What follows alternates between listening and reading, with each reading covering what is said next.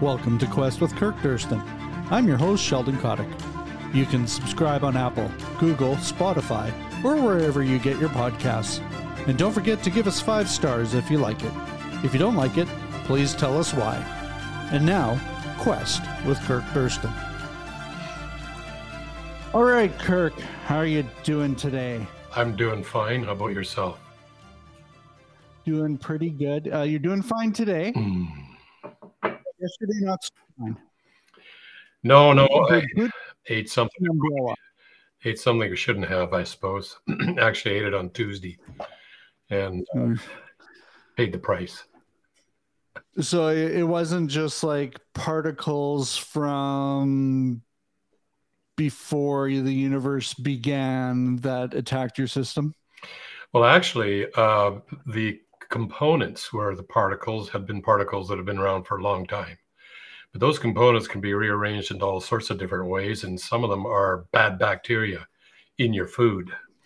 And we figure it came from outside. I have a reasonable idea where it came from, but that's just the way it goes sometimes. Not fun. What else is going on in the Durston family these days? How's the baby? Doing very well. It's been a week now, and the baby is healthy and drinking milk like there was no tomorrow. That's always what I guess everybody likes to see when you got a new baby. My throat is a little hoarse, I think, from the wonderful experience I had the last day of food poisoning, but I got some hot lemon with honey in it, actually, a little on the sweet side. Good. That should make everything all better in a couple days. Hope so. All right. Well, today we're going to talk about in the beginning. Maybe if you haven't had the opportunity to see the last few live streams that we've done, we've talked a little bit about what physics and math may say about how the world began, how the universe began. Kirk, do you want to take like 2 minutes and just do a recap of what is natural in terms of if the world began just in a purely natural way, no supernatural impact, what would that look like? What would that mean? You know, I think what people think it would look like and what it would actually look like is radically different. So different that I don't even think we can wrap our minds around what it would be like if it was just totally natural. But basically, you would have had an explosion of energy in the past that rapidly condensed into particles, expanded very rapidly for a little bit, and then gradually coalesced into clouds of gas and particles, which eventually formed stars and galaxies and planets. And if it was totally natural, if everything in reality is composed just of the material world and the laws of physics that control it, then every thought you ever had and ever will have is completely determined from those initial conditions of the universe, including your reaction to what I just said. Even just the fact I opened my mouth was determined at that initial, what people refer to as the Big Bang. When you actually start thinking about it, it gets mind-staggeringly difficult to embrace that theory, because when you start seeing the implications, it means that you don't have free will, for one. That's just all determined. But people can sort of live with that, I suppose, if they don't think very deeply about it. But then if they do think deeply about it, they realize they're not actually thinking. Every thought you have is just a brain state, also determined. Everything every piece of music that's ever been composed was determined by the initial conditions. Every book you ever read, every poem ever made, every love song ever sung, all determined by the person you fell in love with, determined by the initial conditions of the universe. You know, it's just, it becomes really quite bizarre. And then you have to ask yourself, I got to pay a price if I'm going to embrace materialism. It means everything I think and do and say, everything I think the world is totally, what would Sabine Hossenfelder say, silliness. It's just being silly.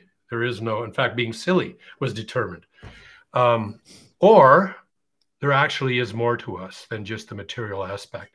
There's actually something about me, let's call it a mind, that can think and reason and create music and actually love people, that's with a love that's not contingent and determined by physical circumstances and so forth. So if you just think purely natural, there's no such thing as good. There's no such thing as evil. There's no such thing as ethics. That's just purely something that the particles in our heads over the time that those particles have been working, bouncing off each other, etc. That is purely just made up. Exactly. In fact, made up by the initial conditions of the universe. There is no such thing as right and wrong, good and evil. That's just as Hossenfelder would have described free will in her video that I commented on last week. It's just an illusion.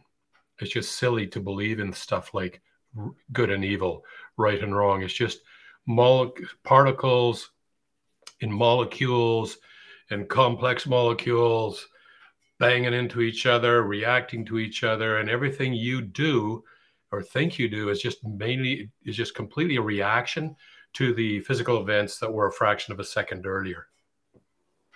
So those physical events would include things like a dictator coming in and taking over or trying to take over another country. Exactly. So if you believe purely in the natural order, there is one, you can't really complain that Putin is doing this because it was just determined by the initial conditions of the universe. Mm-hmm.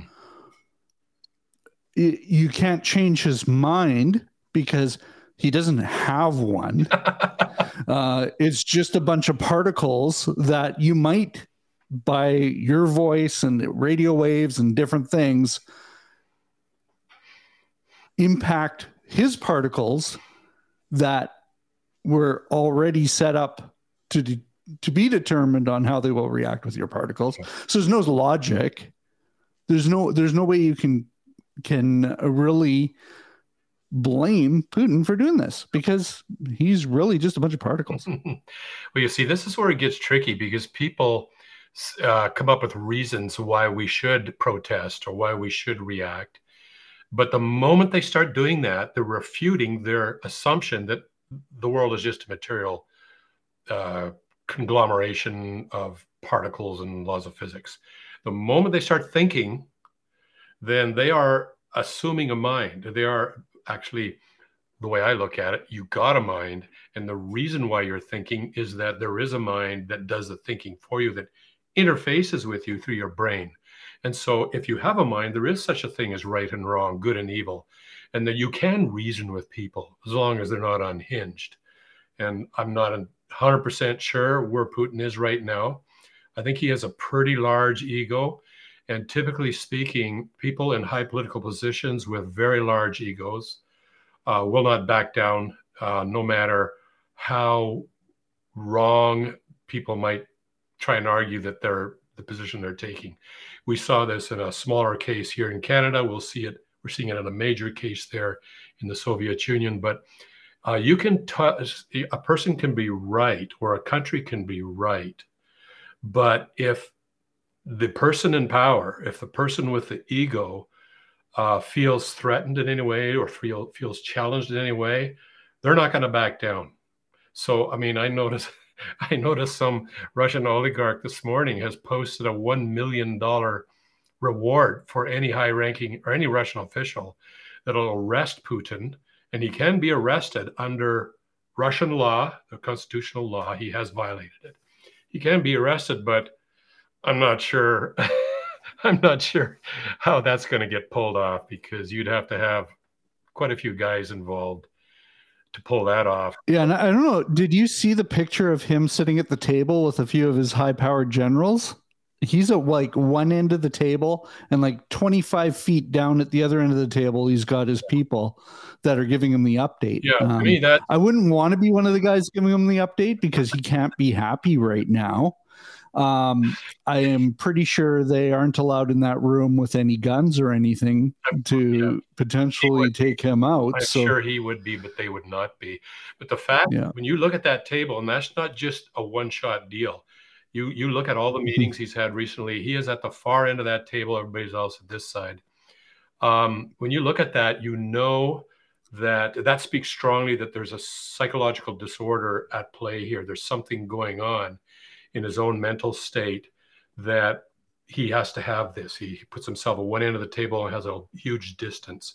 It could be paranoia. It could be COVID related, actually, because he did react maybe a little over the top for his own personal safety, not so much for Russia's safety, but for his own personal safety, he was very extreme. He was a bit extreme, and this may be a part of that, but whatever it is, it shows there's a psychological issue there. And when you have a person with that amount of power, with that amount of nuclear weapons at his disposal, and with an ego like he has, it's just a horrible combination. I don't think, and he has changed his tactics in Ukraine as of, I guess, 4 or 5 hours ago. He was taking the Western approach where you try and minimize civilian casualties, and that's changed now. He's just hammering the cities. He couldn't care if he kills tens of thousands, hundreds of thousands of civilians. And that tells me that his things have ramped up a little more in his own personal state, and he's not playing nice anymore. He's not going to play by the international rules anymore.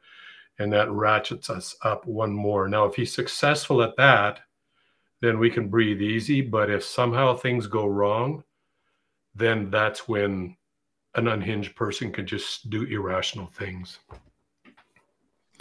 Yeah. And again, if all you care about and all you think this universe is made of is particles, and there's no such thing as a supernatural implication or thing behind the scenes happening, well, you can't really blame them.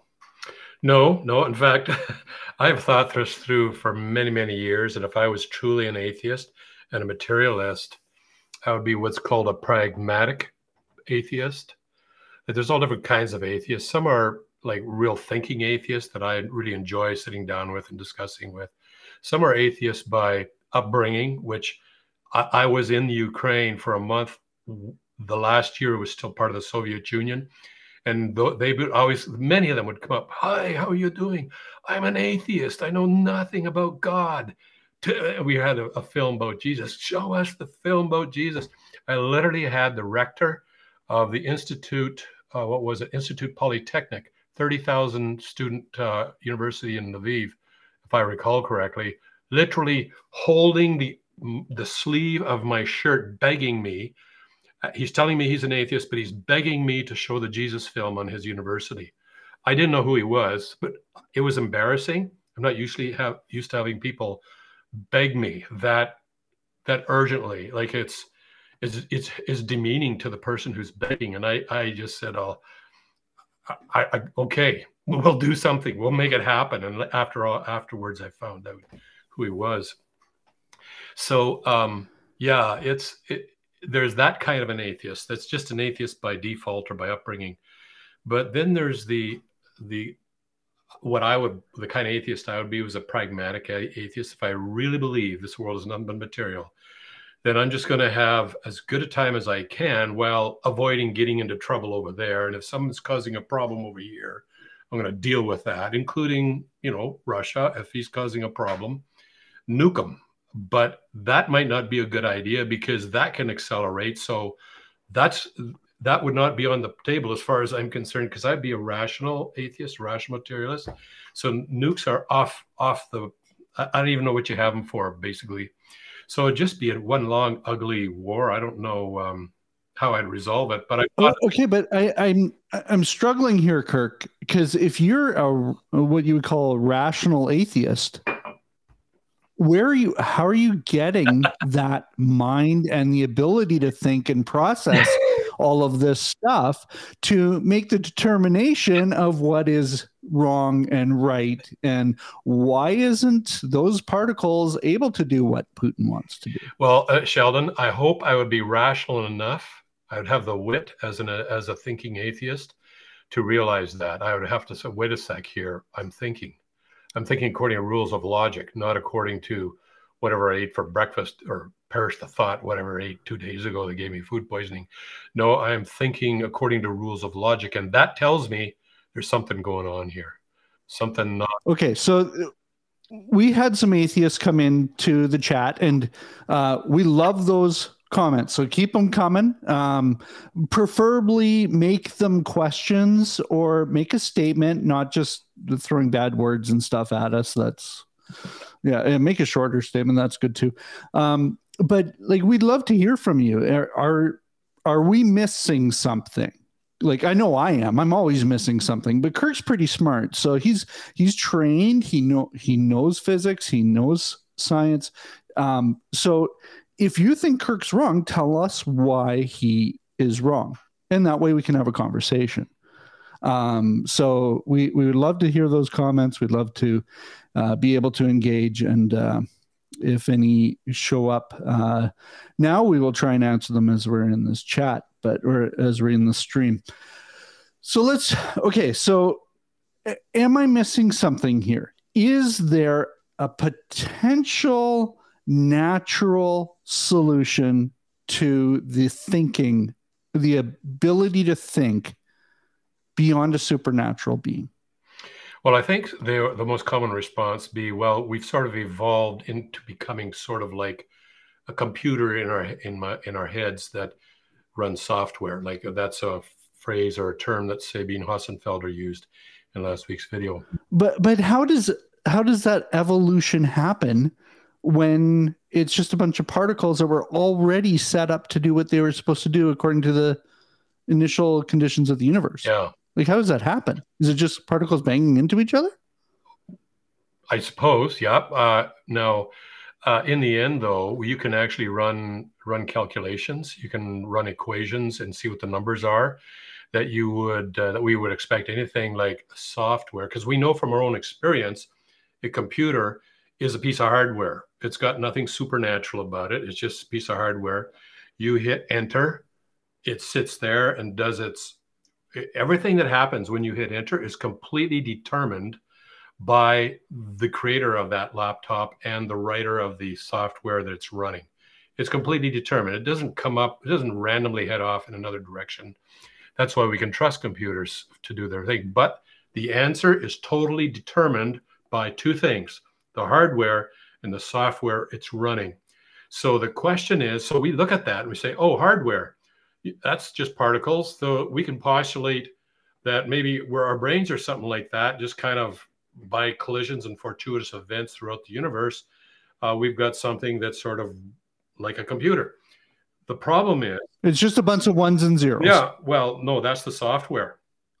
Software is ones and zeros. The hardware is... Okay, so the hardware is just the ones and zeros turning on and off bunch of the switches. It's taking those ones and zeros, but the problem is, how did those ones and zeros get organized properly to form the software that the hardware needs to run? That's the question.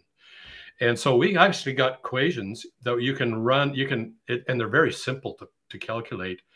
You can calculate how much functional information is required to code for a given piece of software. And the amazing thing about these equations, and they're in every single equation that we have for estimating information in this world. There's a single thing at the heart of it, and it's probability. It's the probability of getting something useful over the probability of getting anything at all. And if that top number is significantly smaller than the bottom number, then you've got to say, well, this is kind of improbable. Like, say, example, flip a coin. Total number of possible answers is 2, heads or tails. You flip a coin, and you've decided ahead of time if you're going to go skiing this Saturday, you need to go heads. So you need heads. Heads is the right answer. So there's one right answer. There's 2 possible answers. So the probability that you'll get heads is exactly 0.5 or 1/2. That's a pretty good probability, and there's a decent chance you'll be going skiing on. But what about breaking open the safe at the local bank where it has a lot of numbers? And when you actually start calculating how many totally different numbers could you get with that many digits versus how many will actually open the vault, then you say, well, that's the guy's going to be there a long time if he's just dialing in random numbers. That's nothing in comparison to the kind of software that we need to run our kind of computers nowadays. The kind of software, and here's the deal, every piece of software that's of any significance has been created by human intelligence. Now, human intelligence we're getting to the point now where we can write software that will itself write software, but you have to be extremely careful when you're writing the software that's going to write the software to create the right kind of what you call fitness functions. That is, the software has to know if it's getting closer or further away from something that's going to be useful.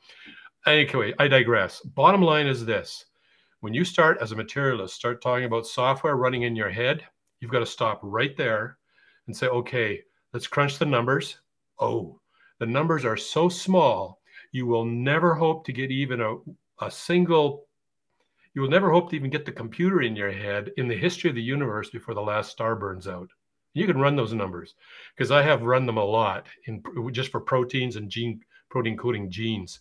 And so that idea that it can just come together by collisions and you get your brain and now you can think, it's not on. Scientifically, you can thoroughly falsify that option. Nevertheless, people seem to think, well, I'm a material, I can think, therefore thinking is possible under materialism. But okay, so like I've seen the cartoons of an infinite number of monkeys on an infinite number of typewriters, and eventually you'd be able to get the dictionary or whatever the book is that analogy came out of. But if one of those typewriters isn't working properly, or you don't have enough time, you're not going to get one little book. Yeah, that's true. Like in our case, you don't have an infinite number of monkeys typing on typewriters, and you don't have an infinite amount of time. The current estimate in science for the age of the universe is roughly 13 billion years. Sometimes, depending which way, it could be 10.5 billion, could be 13 billion, 12.7 billion, but in that ballpark, that is not anywhere remotely close to the amount of time for, let's say, every star in the universe and every planet in the universe was a monkey. Let's make it even better. Every particle in the universe was a monkey typing on typewriters. The question is, how much could the monkey come up with in 10 billion years? How much could any of the monkeys come up with in 10 billion years if you had 10 to the 80 particles, which is roughly the estimated number of particles in the universe? So you got 10 to the 80 monkeys typing on typewriters for 10 billion years. You will not even get the software required to encode one average protein in biological life. That's how hard it is. So yeah, I realize you get an infinite number, and that's the only way out. You actually do need an infinite number of universes over an infinite amount of time. And well, infinite number of universes, you don't even need an infinite amount of time because you got an infinite number of kicks to the can right there. And some, like Eugene Kuhn, an evolutionary biologist, says that may actually be the solution to why we see life here on Earth, because the probabilities are so small, you'll never see them anywhere in the universe. So obviously there must be an infinite number of universes, is his conclusion. My response is, you're postulating an infinite number of unseen, untestable entities. Why not just go with one unseen entity? Let's call it a superintelligence that has coded for the universe and life and so on and so forth.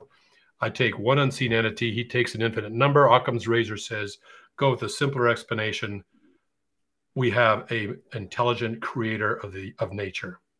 And logic dictates that. So logically, we can point to a supernatural entity.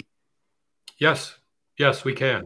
And there's no other option here. I haven't done that. It's either for you. It's either like natural or supernatural. There's no medium thing here, right? Exactly. So let's say, okay, infinite number of universes is the possible. Let's give the possibility that is that is what happened. In that process, what are the chances that this universe happened? Like, have you run the numbers to see what the possibility of this universe taking place is? Just off the top of my head. All the particles in the world just collided in the perfect way to create this, where we are today. I could be wrong here, because I've seen somebody raise an objection to what I'm about to say, but I didn't pursue it well enough to check to see. But my response would be, if you have an infinite number of trials, then everything that has a probability greater than absolute zero will happen. And it will happen an infinite number of times. Now, there is a comeback to that, and I don't want to get into it because it's kind of technical, and I haven't worked through it myself, but it has to do with, infinite probabilities when they're multiplied together and all that kind of stuff. So, however, an infinite number of units of universes does not help Kuhn, nor does it help the materialist, because a key aspect of nature is time itself. Time. If you look at the equations in physics, you'll see that the symbol T is in every one of them. Now, sometimes it's right out there visible. Sometimes it's buried in one of the variables, like force equals mass times acceleration. You'll say, well, where's the T there? Well, it's in the A and it's in the F, but it's in the A. Acceleration is meters per second squared. So you got second squared in that equation. So physics does not work without time. Time is a critical opponent. So if you had an infinite number of universes, they all have a finite lifetime. They all have to have a beginning where time starts in all those universes. And so all the infinite number of universes does is it merely sets the question back one notch. Now, instead of just having to explain where did this universe come from, now you have to explain where an infinite number came from. You got an infinite number of universes exploding into existence. So your problem is not solved. If anything, it's worse. So I just tend to use Occam's razor. By the way, this multi-universe stuff, there's been some good papers in some of the science journals, including Nature itself, that indicate we're really talking fantasy here. We cannot test this. And when you cannot, it's not testable, these theories, you've left the realm of science. Well, it also sounds like there's not only can you not test it, it also sounds like it's impossible just because you're counting on the word infinite. Well, there's a lot to be said about countable infinite sets, and I don't want to lose the audience here, but bottom line is that you can't have a regression in the past, an infinite regression in the past that you came through and actually arrived at this point. That's impossible. So even though science does point to a beginning to the universe, mathematics and infinite set theory says it's required. It is inevitable. We can know with certainty that if nature depends on time, then the amount of time that has passed that has transpired in the past has to be finite, and there is a beginning back there. So both science and math are converging on this question that universe had a beginning. Now, here's my argument. Here's why logic shows that you have to concede the existence of the supernatural. It goes like this. Premise number one, the cause of the universe is either natural or not natural. That's what you'd call a true dichotomy. The probability of that statement being true is one. It's actually a tautology. If it's a true dichotomy, that is, if there's no other third option. But what do we mean by natural and not natural? So natural, let's define as everything that's totally dependent on space, time, matter, and energy and the laws of physics. That's nature. And we know that nature had a beginning in the past. What's not natural? We have a word for that. We'll call it supernatural. And supernatural is everything that is not totally dependent on the laws of physics and space, time, matter, and energy. People might say, well, what would be in that set of things? Well, we don't even have to know what's in that set of things, but as long as it's a logical option, it's there. But we do have some idea what would be in there. For example, God would be in that set. And people say, you just mentioned God, I'm out of here. No, it's not just God that's in that set. It's the axioms of logic itself is in that set. You see, the axioms of logic, when I say axioms, I'm talking about a fundamental principle that you have to start with. You don't reason to it. It's your foundation from which you reason other things. Like the principle of non-contradiction, for example, is an axiom of logic. You cannot have A and not A both at the same time. That one of them has to be false. And so let's go back to our initial premise and convert those two variables now into this. Premise number one, the cause of the universe has to be either natural or supernatural. Premise number two, just as it's logically impossible for a woman to give birth to herself, so it is logically impossible for nature to give birth to itself. Okay, so let's camp on that for a second, because I know in some of the articles you've done, and I've got them linked in the description of this stream, but the idea of a woman giving birth to herself, I think of like, you know how you can fold socks so that they're together and then you unfold them and they get all weird, or you pull some gloves out and you've got this feeling of something giving birth to itself in a way. Is this possible at all? Like, I understand, like my mind can't grasp it, but is there some physics way of saying the universe gave birth to itself? No. Now, I know that some people have tried to come up with some theories where you got a universe from nothing, but it's not actually nothing. And there's been some, Don Page, for example, another theoretical physicist, has pointed out that, wait a sec, your theories of nothing still have to involve some sort of variable that, even though you're not calling it time, it still is time in order to allow a change of state. But I digress there. We're getting technical. Bottom line is that physics doesn't work. I just want to make sure we're not like skipping over an objection. Very good. That a natural objection. So, remember that physics itself is not the ultimate, sad to say. Right. Physics itself depends upon some more fundamental things, and those fundamentals are the axioms of logic itself, the causal principle, for example. Physics will not even work, has no capability of ever doing anything without the causal principle. Logical conclusions are, again, another special case of the causal principle, the universal causal principle. So if we're going to look at physics, the question we have is that, well, does logic help us out here? And fortunately, it does. We can avoid doing the physics if logic says this is going to involve a logical contradiction. So what is that logical contradiction about a woman giving birth to herself? Well, here it is. You have a problem. Let's say the woman's name is Anna. So Anna doesn't exist, and we want Anna to exist. And somebody makes up a rule and says, only Anna can bring things into existence, but Anna doesn't exist yet. Well, then normally you would say, well, I guess Anna's never going to exist if Anna is the only thing that can bring things into existence. And we just made up the rule that nothing can come into existence except Anna does it. Now, I think you see where I'm going here, because Anna is really another name for nature. So we've made up a rule that nothing can come into existence except nature does it. But then we come to the origin of nature, and now we see we have a problem.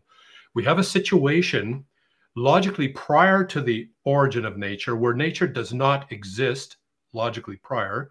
And now we want to say, how can nature come into existence? And in order to have nature bring itself into existence, we have to have nature existing when it does not exist, so that it's in a position to bring itself into existence. And what you just did there, logically prior to the origin of nature, is you created a case where you had nature does not exist and nature exists. both at the same time. That is a logical contradiction, and that is how we know with certainty that logic cannot bring, nature cannot bring nature into existence, or to put it slightly differently, natural processes cannot be the origin of what brought natural processes into existence, because you've just smuggled natural processes into a logical arena where there were none. And now we... Okay, so this is like the other day on a previous stream when I was trying to explain back to you what I was hearing from the physicists. I can't remember her name offhand, but I had said something like before the Big Bang. And you said, well, no, the Big Bang is nature coming to existence. The particles weren't there before the Big Bang. The Big Bang brought the particles to an existence. The energy creating the Big Bang happened at the Big Bang because the energy wasn't there before the Big Bang because there was nothing there. Am I correct in saying that? I think that's more or less what physicists would say. In fact, I should point out, I really enjoy Sabine Hossenfelder's many videos, and she has some interesting videos on what we call the Big Bang and why there might be some issues with that. But whatever it was, there's almost universal agreement that the universe came into existence at some point in the past.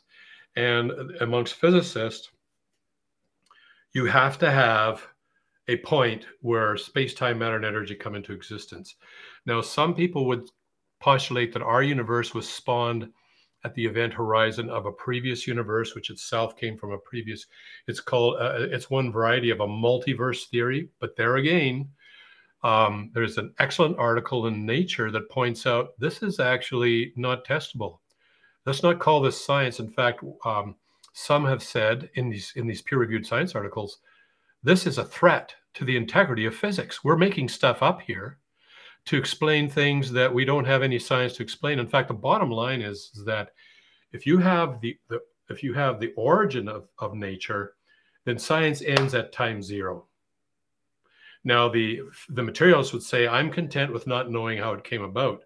The logician would say, no, wait a sec. You haven't exhausted all the avenues of inquiry here.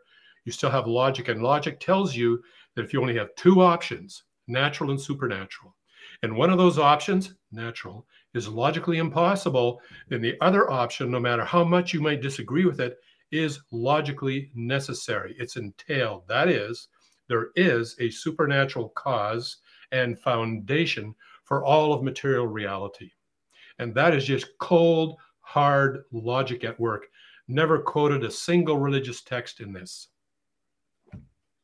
Yeah, and it doesn't sound like, I should say, we're not saying right now that what is said in the Bible is the only supernatural explanation. There's lots of supernatural explanations out there. Yeah.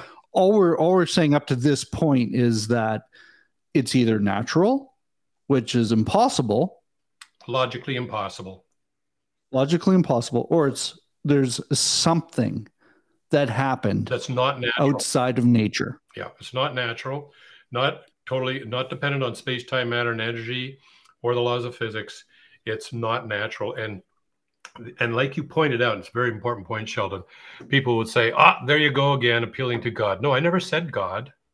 All that argument does is it takes the materialist to a point of checkmate, logical checkmate. When you're in checkmate, there's no other moves. And in this case, logic takes the materialist to checkmate. There are no other moves. There is a supernatural origin and foundation for the physical world, physical reality. And the moment you got that, then the idea that we have a mind that can actually think according to rules of logic and interface with our physical brain, suddenly the credibility of that ramps way up. Now we have, in fact, it would be surprising if that supernatural foundation of the physical world never interfaced with the physical world at all. But I am pointing out, and it's not just me, C.S. Lewis pointed it out nicely in his book, Miracles. I'm pointing out there is a massive, consistent interface. There are tendrils of the supernatural, or neurons, as you might say, metaphorical neurons each one of which is terminates in the mind of a human being all over the world. And this is what allows us to think according to rational principles and logical principles, rather than just being hapless victims of whatever the magnetic field and happens to be that day, and what we ate for lunch and what our genetics are like, and so on and so forth, back to the origin of the universe. No, we can actually think. Okay. So we're starting to hit the end of our time here, but I want to at least end at a space where, if you're an atheist, or maybe atheist isn't the right word, if you're a nature only materialist, I guess is the word. If you're a materialist and you're watching the stream and you're going, "Oh, you missed something," please tell us what it is, because I'm very interested, and I'm sure Kirk would be very interested as well. So please tell us what it is. And if you're a materialist and you don't have an answer to that, tell us why the supernatural is difficult for you to logically recognize. Because I think that is a Eleni Heidenreich, I'm not sure what you're saying here, Vin. Am I... Kirk, do you know what that is? Is that just spam? No, it might be a typo. Let me just Google that here and see what's going on. That's not a term I'm familiar with. VYN. Oh, wait a sec. Yeah. I forgot to put the N in there. VYN. It might just be spam, but in science, sometimes it's hard to tell. Yeah, I don't know. There's always, okay, what does VN stand for? Best meaning. I'm still looking here. Oh, I don't think it applies here. It could be Vedic Youth Netherlands. It could be Vegetarian Youth Network, and so forth. Probably. Well, Vegetarian Youth Network might be it, but let me just emphasize something you said, Sheldon. Not all atheists are materialists. I know atheists who do believe in the supernatural, not God, by the way, but in a Platonic sense. They do believe there is some sort of supernatural or non-natural environment within which the Platonic forms exist. And I know one professor at the University of Toronto, for example, who told me he's a Platonist. So what we're talking about here is strictly the materialist. Nature is all there is. Right. Materialist has to be an atheist, but not all atheists have to be materialists. Right, and I realized I was equating the two, and I didn't want to do that, because I think we're going to get into where an atheist has to make a decision soon. But the materialist is basically saying, I'm okay with just not having an answer. I'm willing to admit I don't have an answer for this, and therefore I'm just hoping that I'm right. But I would say when that's fine if a person doesn't think very carefully, deeply about it. But the moment you start thinking deeply about it, let's say if logic does have an answer, I see time and time again, many materialists just kind of have a very narrow blinker. They want to look at the logical implications, because in their view, science explains everything. They're not even aware that science itself has a foundation, which is the principles of logic. They just start with science. And if you're starting with science, you're in trouble, because you first of all have to realize, and once you realize that science has a foundation in logic and what logic starts pointing to, then the inquiry points towards a supernatural foundation and origin for the universe. Okay, so now that we've gotten that, so let's get past the materialist, because we've now literally left them in the particle dust. Now we're getting into the supernatural. Yeah. And not bringing the Bible into it at this point. We're not bringing any other religion into it at this point. We're just saying something wrote the software. Yep. Is that all we need to say at this point? Is something wrote the software? Well, or could there be a supernatural thing that happened that didn't write the software and that just happened magically somehow? Yeah, I would say that we actually haven't meticulously established that something wrote the software yet. All we've established, and this is huge, is that there's a supernatural foundation and origin for physical reality. Once you've established that, the philosophical implications are enormous. The next question is, well, is this an intelligent mind? Is this a super intelligence? And what we can look at that point is, well, the universe appears to be unbelievably, incredibly fine-tuned for the purpose of supporting life. That suggests there is a mind behind it that had a purpose, the purpose being to support life. And so... Okay. So maybe Kirk, this is where we stop today. Yeah, it'd be good to stop. Because there's a couple articles in our description where Kirk has written, one on what caused the universe, and then two, what caused God. Yep. Now, if you're watching the live stream, we're going to do another live stream next week at the same time, same place. Read those articles. Come with your list of questions. Mm. We'd love to hear them. And we will give Kirk an opportunity to answer your questions next time. If you do have questions now, get them in the chat quick because we'll be ending soon. But I think this might be a good place to stop because we're at that sort of border between the nature and supernatural. That because now we're going to get into some pretty cool stuff. Put the links below. Yeah, they're already there. Already there. Yeah. So one is Kalem, and then cause. Yeah, the first one would be what we discussed today, and what caused God. We haven't really talked about that yet. No, but feel free. Go ahead, read the article. Yeah. It's there. It's been there for a long time. I think there's even a video posted there too. But come with your list of questions because we'll go through it. But I'd love to hear your questions. I might even have a few questions. All right. Any last things, Kirk, for today? No, I just hope that you found this enjoyable and thought-provoking. Like, I realize people are all over the map on this, anywhere from, total materialist to atheist. And I totally understand that. And I can't make people decide what they're going to believe or not. But what I can do is hopefully stimulate your thinking. And I hope you found that today's was enjoyable and thought-provoking. So even if you weren't part of the live stream watching right now, feel free to comment. Lots of people are commenting. Kirk is answering them. And again, come to the comments with statements. That's fine. Tell us where we're wrong.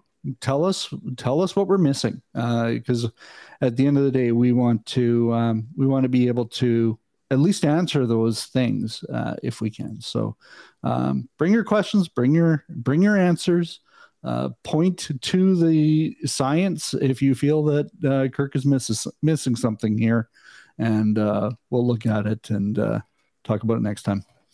Awesome. Thanks, Kirk. We'll talk to you next week. Bye for now. Bye.